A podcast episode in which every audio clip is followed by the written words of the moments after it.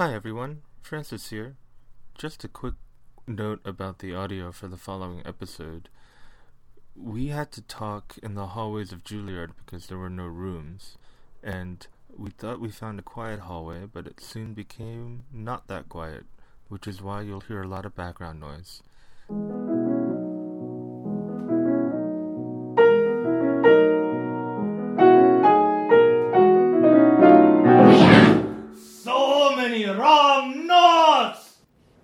Welcome to So Many Wrong Notes. I'm very experienced in this matter, don't worry. You are part of our continuing series of interviewing awesome people.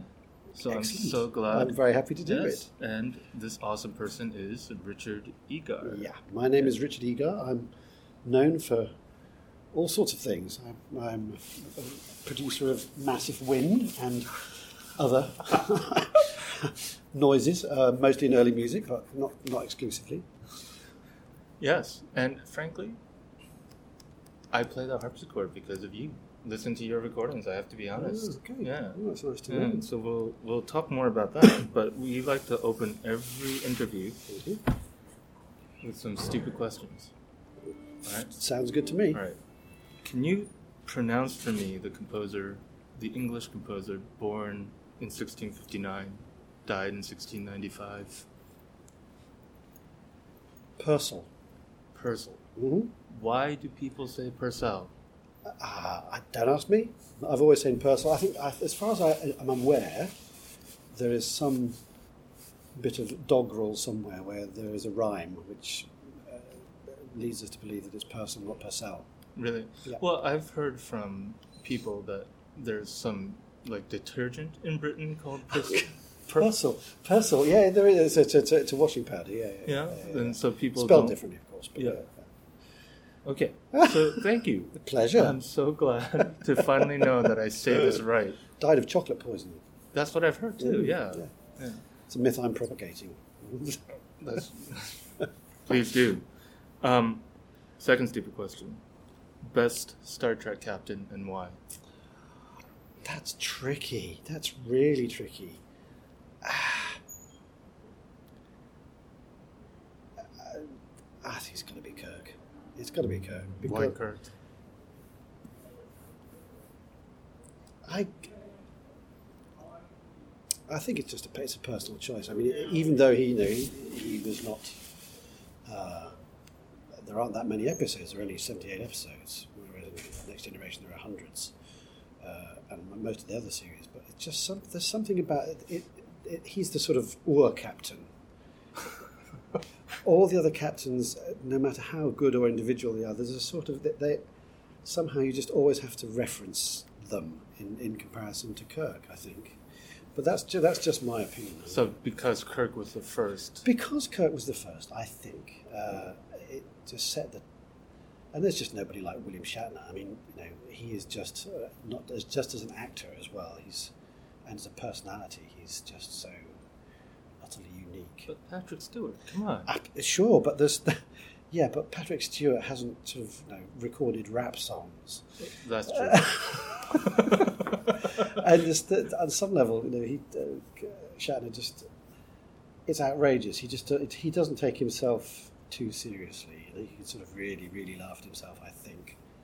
Though I don't suppose George Takei would agree with me, but I just think that it all stems from that original. The original series is it is magnificent. It's good. I'm always been a Next Gen guy. So well, me too. And I love Deep Space Nine as well. And Cisco is such a weird character. Yeah. Avery Brooks is such a weird, strange man. What do you think of Voyager? I never liked Voyager. Well, the problem was that the voice just pissed me off enormously.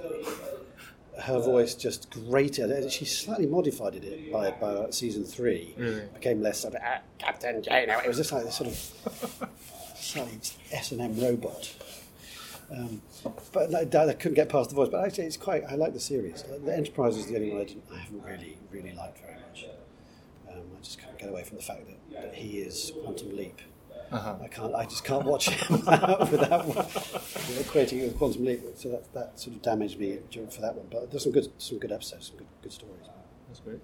And last stupid question, last meal. You're going to die tomorrow. What's going to be your last Probably meal? Chicken over rice if this week's anything to go by. We're at the corner of Juilliard. There's a halal cart. It's great. It's great. Really good. It must be one of the best meals in town. It is. $5 for great chicken over rice. It's really the best. All right. Let's get down to business here. Usually when I interview, or actually I haven't, you're the first harpsichordist I've interviewed for this podcast, actually, which is kind of weird. Good. But usually when we interview a harpsichordist, we talk about why they play the harpsichord. Mm-hmm. I don't want to ask you that question. Okay. What I want to talk about is people say, people meaning people who don't know the harpsichord, mm-hmm. that the harpsichord has no dynamics. And there is, usually, you know what I do is I actually play your recording with Andrew Manze of Corelli, La Folia, and go, suck on this. Excellent.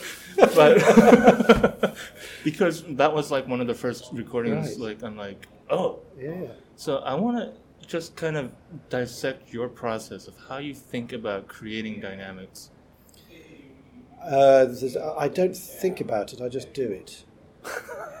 It's always been the fascination with the instrument for me. You know, I was lucky to have. I sort of started the harpsichord because there was one in the chapel where I was organ scholar at Clare College. There was quite a good harpsichord. It was of its time. It was a 70s harpsichord, so it wasn't terribly sophisticated, but it was a good instrument. And I just started playing. I just started experimenting. And then I had a fantastic piano teacher a few years before, whose boyfriend at the time was also a harpsichord teacher, so I went to him, and he was just a great musician. Both of them were, but they were both called David as well. And my harpsichord teacher was just an amazing, had amazing ability to show how sound worked on the harpsichord, just to produce sound. Because like most people here, mostly I've heard harpsichord recordings, it's sort of this sort of slight irritant. Something about the sound of the harpsichord can be absolutely the most irritating thing on the planet. But he was great at just sort of making me listen how to produce a sound. And actually Leonhardt, although I had no massive musical eureka moments at all, because I was then, when I studied with him, I was probably, 24, 25, so I'd kind of been through Cambridge, I'd kind of figured a lot of stuff out for myself, so I did out the musical ideas, and so that was pretty well formed by that time. But he was great at really honing my ability to listen to the instrument well.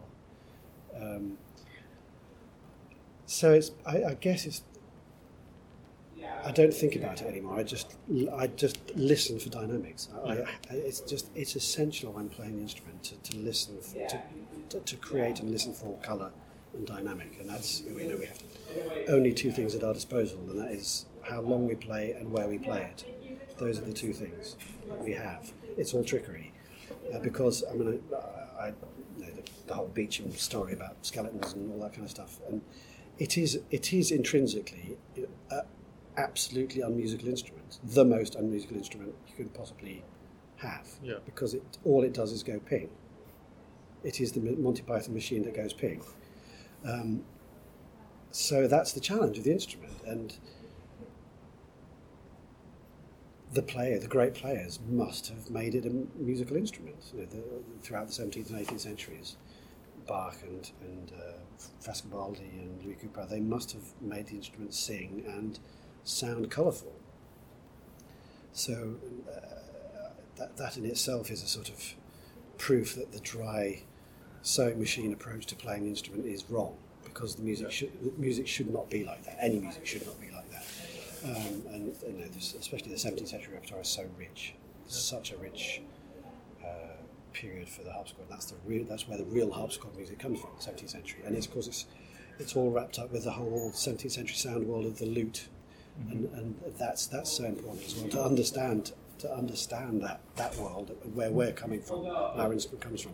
And I can tell you now that not every harpsichordist I've come across, especially in the country where I live, even acknowledges that relationship or does anything to try and hear the lute in, you know, okay, we talk about steel brise coming from the lute, but just actually the way that the lute functions or the gamba functions and the resonance that's involved in playing well on those instruments, and literally physically how lute fingerings work. And a lot of the fingerings on the lute are absolutely designed to create extra resonance and extra stuff around a sound. So that's really important for me as well. So I've got plenty of lute music actually, which I listen to and look at in tablature, because it's the way that the music works on the instrument is so important for us. Just even in terms of the ornaments we play. Mm-hmm.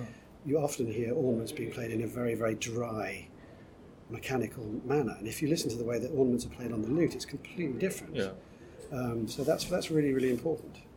Yeah, and I would describe your playing as wet. Yes, thank you very much.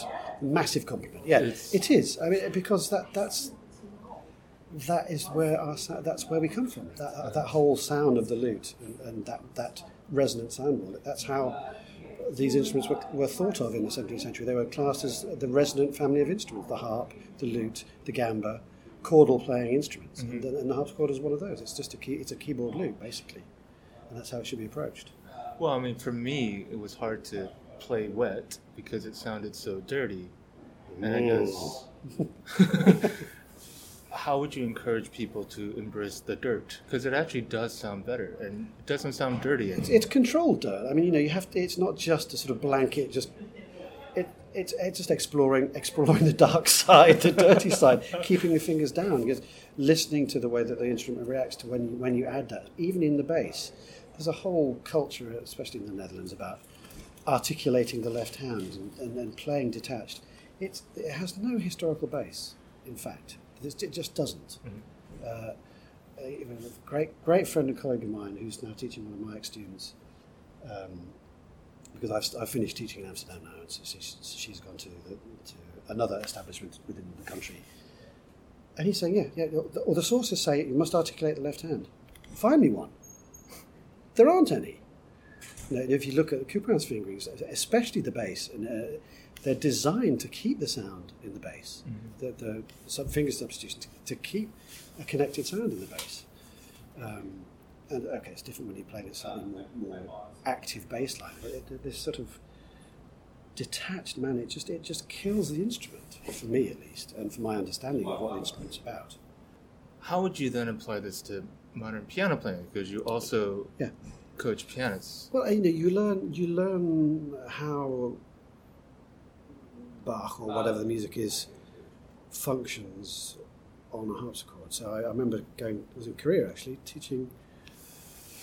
It was the last time I was in Korea. I gave a masterclass. I think it was Korea, at a university somewhere, and there's some very good modern pianists came along, and one of them brought the B minor fugue from Book One, Wohltemperierte Clavier, and that's just such a particularly on the harpsichord. That's such a special piece, especially towards the end where there's a very, very high sequence, which is this rising sequence.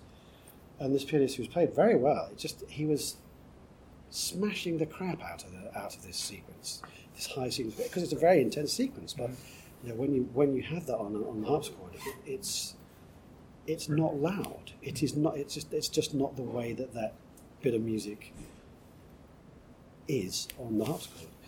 So I just pointed that out to him, to say, look, what you're doing, the idea and the intensity that you're trying to bring to this passage is basically correct, but it doesn't function like that on the harpsichord. And I just brought that to his attention. I didn't say don't play it like this, because I would never say that, because it's a piano, it's different. But his instinct, the musical understanding and instinct was right, but the way he was producing it on the piano, on the modern piano, was not how it would sound on the harpsichord. Now, so purists among us would say that's wrong. Yeah. It's not wrong, it's just not the way it would be. So I often say, you know, people, when you take this music, when I play Bach on a modern piano or synthesizer or whatever it is, it doesn't change the music. It's just I'm using a different tool. So there are different possibilities. But what's important for me is that I have been informed by the way the music sounds on the proper instrument. That's a loaded term. On the instruments that were available to Bach at the time. So that brings up another question that I have, which is a lot of modern, quote-unquote, modern players, other than historical performance players, tend to view HP as rule-based, and you seem to be the guy who knocks that out of the park. Can you tell me why you don't like this rule-based idea? Because rules are there to be broken. They always have been and always will be. And there are certainly, you can take rules and you can apply them. And well, there's certainly many factions who talk about good notes, bad notes, good beats, bad beats. That's all very well, but if you're just playing good beats, if you take a piece of 10 bars of good beats and all you do is go strong, weak, that's not music. That's not what music does. Music is always going against that, and it's how music goes against those rules that makes it interesting music. Otherwise, every piece sounds the same. It's nonsense. So, and that sort of application of sort of 3-year-old rules of music, which is basically what that is. Uh-huh. That's not what grown-up music's about. 3-year-old meaning like but basic ideas of when you're teaching somebody what is 4/4. Of course, it's 1, 2, 3. There is a hierarchy. Yeah. But music, proper music, adult music, doesn't behave that way. It's all about, so take something like, just something comes to mind, the opening of the second orchestral suite by Bach, the flute suite, in B minor. So you have, it's four beats in a bar. You have, the dissonances are on the weak beats. Also, melodically, the interest are on the weak beats. Uh-huh. So what do? Do you go... No, you don't. Uh-huh. You see what the music is doing within those rules, and you then see how that operates. So there is a tension on the weak beats, which is not the same as a tension that would, if it was a bit, if there's a dissonance on the downbeat, that gives you a very direct feeling of tension, whereas a dissonance on a weak beat gives you a very different feeling of what tension it is. The tension's in a different direction. Mm. So it's always assessing what the music is doing rather than applying rules to things. It doesn't, looking at rules or applying rules doesn't give you much. Why do we have this kind of reputation for rules? Don't ask me. Where did it come from? Well, because the more I play, quote unquote, historical performance, the more I realize that there aren't rules. I agree with you. I mean, I think the more I read, the more I try and find out about these things, the more, in a way, the more permission and freedom I find in looking at and performing music. But I guess it's in the context of I think the movement is different now from when it was. It started off in the 70s and 80s. Yeah. There was definitely a feeling that we have to get away from this big, heavy, romantic idea of what music is and clean it up. Without cleaning a picture to make it all scrubbing. And this music is not clean. This idea of cleanliness and Baroque music is clean. And life was not clean in the 17th century. The way people experienced life must have been very different and much more dirty than actually basically what we lead as is very, very sanitized, certainly for most of us in the West, very sanitized existence. We don't see people having their head cut off or being hung, drawn and quartered on a regular basis, which anybody in London in the 17th century would have been very used to seeing that. That's something to just consider, just something like that. We have a very different sense of experience now. Life was dirtier in lots of ways, I'm sure. So music wasn't clean. It wasn't there designed to, like a lot of people who go to concerts these days, to go and have a nice sleepy time at a concert and just sort of relax. Uh-huh. It was an interactive experience. You went to the opera, well, probably to go and do nasty things in the box for a start off, but you would engage with the performance in a very active manner. You would applaud, you would shout, you would throw things. It was an interactive experience. You wouldn't be expected to be involved in it for the 5 hour or however long an opera would take. You'd pay attention when you felt you wanted to, or your favourite singer was on, and you'd throw things and or shout abuse. It's just the whole idea of what music was then. It was much more involved. It was modern music. It was relevant. It was what people wanted to hear. It's very, very different. The concert going experience is so different now. Everybody's expected to sit there and behave and shut up. Exactly. That's just such a 20th century idea, a late 20th century idea of what, second half of the 20th century idea about what a concert's about. Exactly. I mean, how can we relax those rules? Well, by allowing, whether it's a symphonic concert which I'm conducting or solo recital or chamber recital or concert with the accompanying music, interact with the audience, talk to the audience, either before the concert at the pre-concert talk and or during the concert, an introduction to the music. If it's not familiar music, then give the audience something to work with. Yeah. Don't just expect them to get it. Help them and invite them to interact with. Give them some clues as to what to listen for. What do you think about, like, if I hear a great performance or just a moment, I just want to go wow at one point. And now we're not allowed to do that. Well, that's terrible. It's terrible. I think that's really, really bad. And I fight against that as much as I can. I mean, we were at a concert together in Alice Tully Hall, where I just kind of wanted to applaud every movement at a certain piece. Yeah. Well, that's something that's just, it's a really something that changed now after the second or third decade of the 20th century. Audiences were still much more interactive at the beginning of the 20th century than they were, say, after the Second World War. I don't know. I'm sure it's partly cultural as well. People expected to behave at concerts. It just wasn't the case. I mean, some of my proudest moments have been when I've done Brandenburg Five. I don't know how many times I played it, but I remember playing it with the Munich Chamber Orchestra. We went to Leipzig. We played it in Gewandhaus in Leipzig, and the audience started applauding after the cadenza in the first movement. That's great. It made the papers. The paper the next day. Audience applauds after cadenza. What is this all about? And that's such a absolutely, that's exactly what should happen at the end of that cadenza. It's like a great jazz riff. Exactly. So, I'm very happy when that kind of thing happens in concerts and people laugh, and if they want to applaud between movements, they should absolutely do so. Or even during, would you mind? Even during. I mean, something like the Mozart Paris Symphony. Mozart talks about it in a letter to his dad. He says, I wrote this bit in the first movement. I knew the French would really like these bars. It's just a simple tonic dominant crescendo. It's a bit like Rossini crescendo.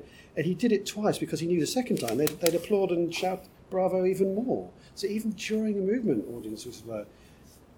composers knew that audiences were going to react to the music in a vocal and absolutely audible way. Yeah, and the whole point of classical music declining is because it suddenly became church. Exactly. And I don't quite understand how that happened and why I think the people who are most guilty of it are the practitioners, those of us on stage. Some, not all of them, but a lot of them. And also management and both hall management and orchestra management. They like to try and make people behave in that way, but I'm not one of them. No, it's very important. It's very important to get audiences involved at every moment. So I'm doing the Eroica twice this month with two different orchestras. When I last did it, I did it with the Handel and Haydn Society in Boston. And it's really important that those first two chords, that the audience don't expect them. Everybody knows Eroica. Everybody knows the first two chords of Eroica. So what is really essential for me when I do that piece is I go out, as soon as I've got to the rostrum, I start the piece. There's no standing up, bowing, waiting for the audience to settle. Whoa. It's because those two calls basically are the words "shut up" with the "fuck" in brackets in the middle. That's what those chords are designed to do. They're designed to shut the audience up, because Beethoven knew that everybody would be talking. And they're there to grab the audience, and there are two of them, because the more you do it, the more quiet the audience will be. And that's why in bar 3 you have the new theme, which is really quiet. Yeah. So and that's another performance aspect of that piece for me. There's a great bit on YouTube where you can listen to the first two chords of the Eroica from recorded history, so the earliest recordings to the latest recordings. And it's interesting. People find it interesting to see what the tempo is. Also, it's quite interesting to see how the pitch changes as well. It's not about playing those two chords in tempo. Those two chords need to be where they are for the audience to shut up enough. So, if they haven't shut up enough, I'll delay the second chord so that they will really shut up and they won't know what's happening. So it's not just a question of playing them in time. They're there. They're there for a reason, for an impact on the audience specifically. So you have to judge that by where you are and what you're doing and which audience you're playing it to. Yeah. Which brings up a great point about how I think the way you think about music and the way you're kind of teaching me and all your students to think about music is to think about its effect on the audience rather than kind of this meditation kind of thing. Yeah, well, you probably read the whole there is this sort of trend of certainly modern performances. It's sort of this, and I've seen some students as well. They sort of. The actors sitting there at the piano very quietly and just being guided by some divine performance god. So it's not about that. It's about the real impact of the music on an audience. Now, how is harpsichord music supposed to affect an audience? It's an intimate pastime. It's not the sort of thing that's very good for large halls. It's not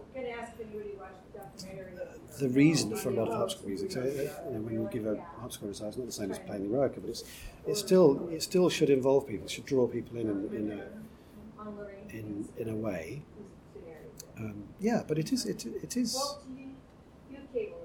And it's not meaning that you have to grandstand or play to the balcony. It's just about trying to understand what the music, the impact of the music should be on any given performance, any given audience, or the relevance of that music to any given audience. So it's constantly changing. The idea about that. Yeah. So And you grew up as a British choir boy. I did. Yeah. And I'm wondering how much of that has affected. Was that a great experience? Oh, it was amazing. That whole cathedral training is totally unique. We sang up until that point. So we carry on with this? Is it? Let's just give it a second, see if they walk away. Fuck off. So where were we?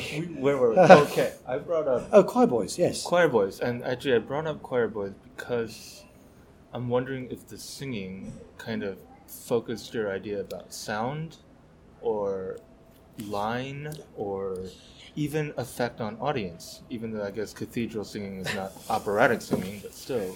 No, what that training did, it was just the most extraordinary training in music you can have, really. If you have any kind of musical spark. Before I went to choir school, when I was there when I was 9, I hadn't really listened to much classical music. I think we had one classical LP. My dad had a Peer Gynt suite, I think, with Beecham conducting. But everything else they listened to was crooners from the 50s. Rosemary Clooney, Michael Holliday, Bing Crosby, Perry Como, that kind of... I listened to Cliff Richard, who was a sort of, he's known as the English Elvis, and he was a bit more, But that was the kind of music I listened to. And it wasn't really till I started piano, so I sort of, even then I didn't really play a lot of, Debussy, Claire de Lune was, I kind of knew that kind of music, but I didn't really know much hardcore classical music, but when I went to the choir school when I was 9, I was just immediately immersed in Bird, Tallis, everything. You know, we sang 9 services a week at the cathedral, and we always had a different piece within the year. During the anthem we sang was always different. So you processed an enormous amount of music. Of course, you learn about lines because you're singing them, but you learn about listening to the other lines and how those lines interact and what counterpoint is and what harmony is. So by the age of 11, I was pretty much fluent in harmony and counterpoint, just by having sung it for hours every week and been in the middle of all of them, on top of it, on, you know, involved in producing it. And we sang all sorts of different repertoire from the 16th century to Stravinsky or whatever it was, the latest cowpat English service in, you know, Howells or whatever it was. But it just, you just process so much music, and you have to read fast. You know, you've got a half an hour rehearsal in the morning and a 20-minute rehearsal before the. Oh, really? Service. That's how much rehearsal? Probably in the morning. I'm trying to remember. We probably before school we would have a choir practice, which was probably at 7:45 or something like that, maybe for 45 minutes. Then we'd have a school day, and we'd go over to the service at 3:15 or 3:20, have 15-20 minutes before service, sing from 4 till 5, then go and do prep after school. So yeah, it was a pretty fast process. So you just learned to read. You just read. So it's an incredible training. So it just gives you an amazing, you know, backbone of the basic nuts and bolts of how music works. Yeah. All right, here's our last question. Thank you so much. Last one? Oh, no. So, well, you have a coaching in 10 minutes. Soon, so I can't hold you more. I want to talk to you a little bit about continua, which you sort of brought up. Mm-hmm. I think a lot of people fear continuum, and when I talk to people about continua, I think I always say it's easier than it looks, if that makes sense. I was just thinking how you think about continuum, how you decide what to play and when to play it. Well, it's not something. Unfortunately, it's not something I think about now. And because continuum, it's never a fixed quantity. Yeah. You know, it will change depending on who you're playing with. The same piece, if you play it with a different person, you'll play it differently. There'll be different musical ideas, hopefully. So it has to be a constantly changing thing. And you know, there is no fixed way of playing a movement of a Corelli, slow movement of a Corelli violin sonata. Mm. It can be, you know, any phrase could be a different dynamic. It pretty much. Yeah. So you have to have the flexibility to be able to produce that and produce it without planning it. So how do you get yourself in that mental and physical state? What would you say? You just don't think about it. Chicken over rice. I don't think about it. You don't think about it. No, because it's just it only happens at the moment that you're doing it. Uh-huh. And if you're playing with a great violinist, it's clear what you're going to do, and if it's somebody you know well, then it's also interactive. It's not just about the violinist, but also how he will interact with what you're giving them as well. So it's your social choir board thing. Well, it is. You know, it's it used to be that, you know, continua was seen and not heard. As the whole sort of 60s and 70s school of continua playing was very, very minimal and very, well, it was sort of obtrusive in a nasty way, mainly because the harpsichord sounded so nasty, and the way they were being played, they would sort of stick out these little tinkly noises coming out from the back of a recording somewhere. But it's much more than that. It's actually, you know, the harmony is the bed on which the music sits. The top line and the bass supports that all. You know, so the bass and its harmony is actually that is the most important part of any piece of music. I often say if you're doing a if you've got a recital book with a fiddle player or a flute player, whatever it is, and the fiddle player is sick, just literally the moment before the concert, you can play the program. You can play a Corelli violin sonata on the harpsichord, no problem. Yeah, he can't play it without you.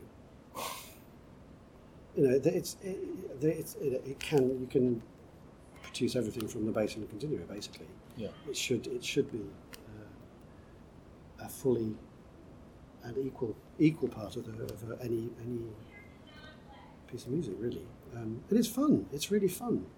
And that is, you know, playing continuo is probably 85-90% of what we should be doing as a harpsichord player, so playing in orchestra or recitals. Well, I mean, I don't mean to suck up, but then hearing I mentioned your Andrew Manze with Corelli is just. Yeah. There were things that I didn't think. And you'll be pleased to know that was recorded at Skywalker Sound. Are you serious? I'm serious, yeah. That's amazing. Yeah. Wow. There you go.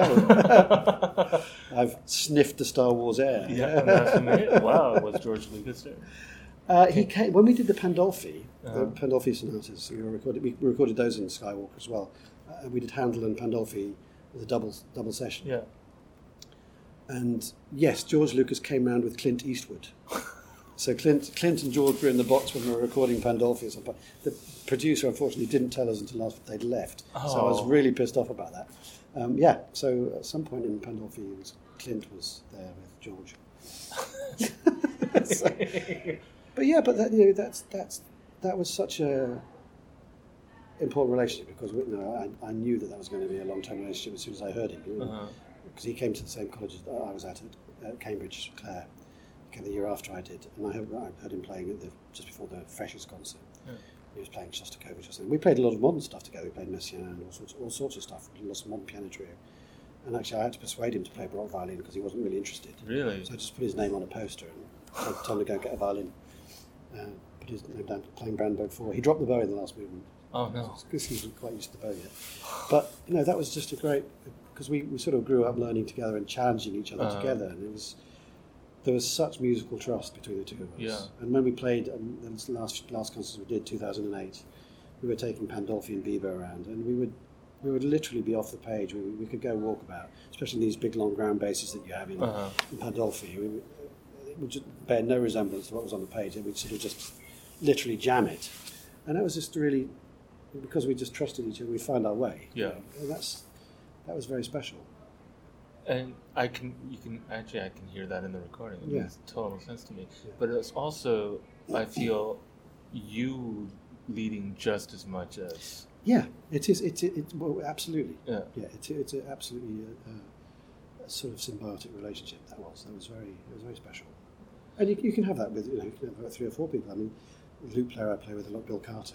We have the same thing. We don't. Whereas as a continuo team, the two of them, we don't talk about anything. We just get on and do it.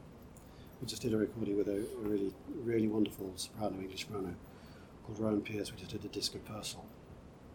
And occasionally we would try and make a decision about whether this is major or minor, and then we change our mind 3 times and not talk about it again. So you just decide to go with it because you trust somebody's ears and that they're going to. And does that happen right away, or can it develop? It can do. I mean, that was always the case. I think playing with Andrew, there was always that was very, and I think with Bill as well. Of course, it can develop. You can get to know people. Yeah, I think you can develop that kind of trust with people. Well, thank you so much. You're welcome. You have to go. You're welcome. I've got to go teach Frescobaldi. You have to go teach Frescobaldi. Thank you for taking time out of your day to do this. Live long and prosper.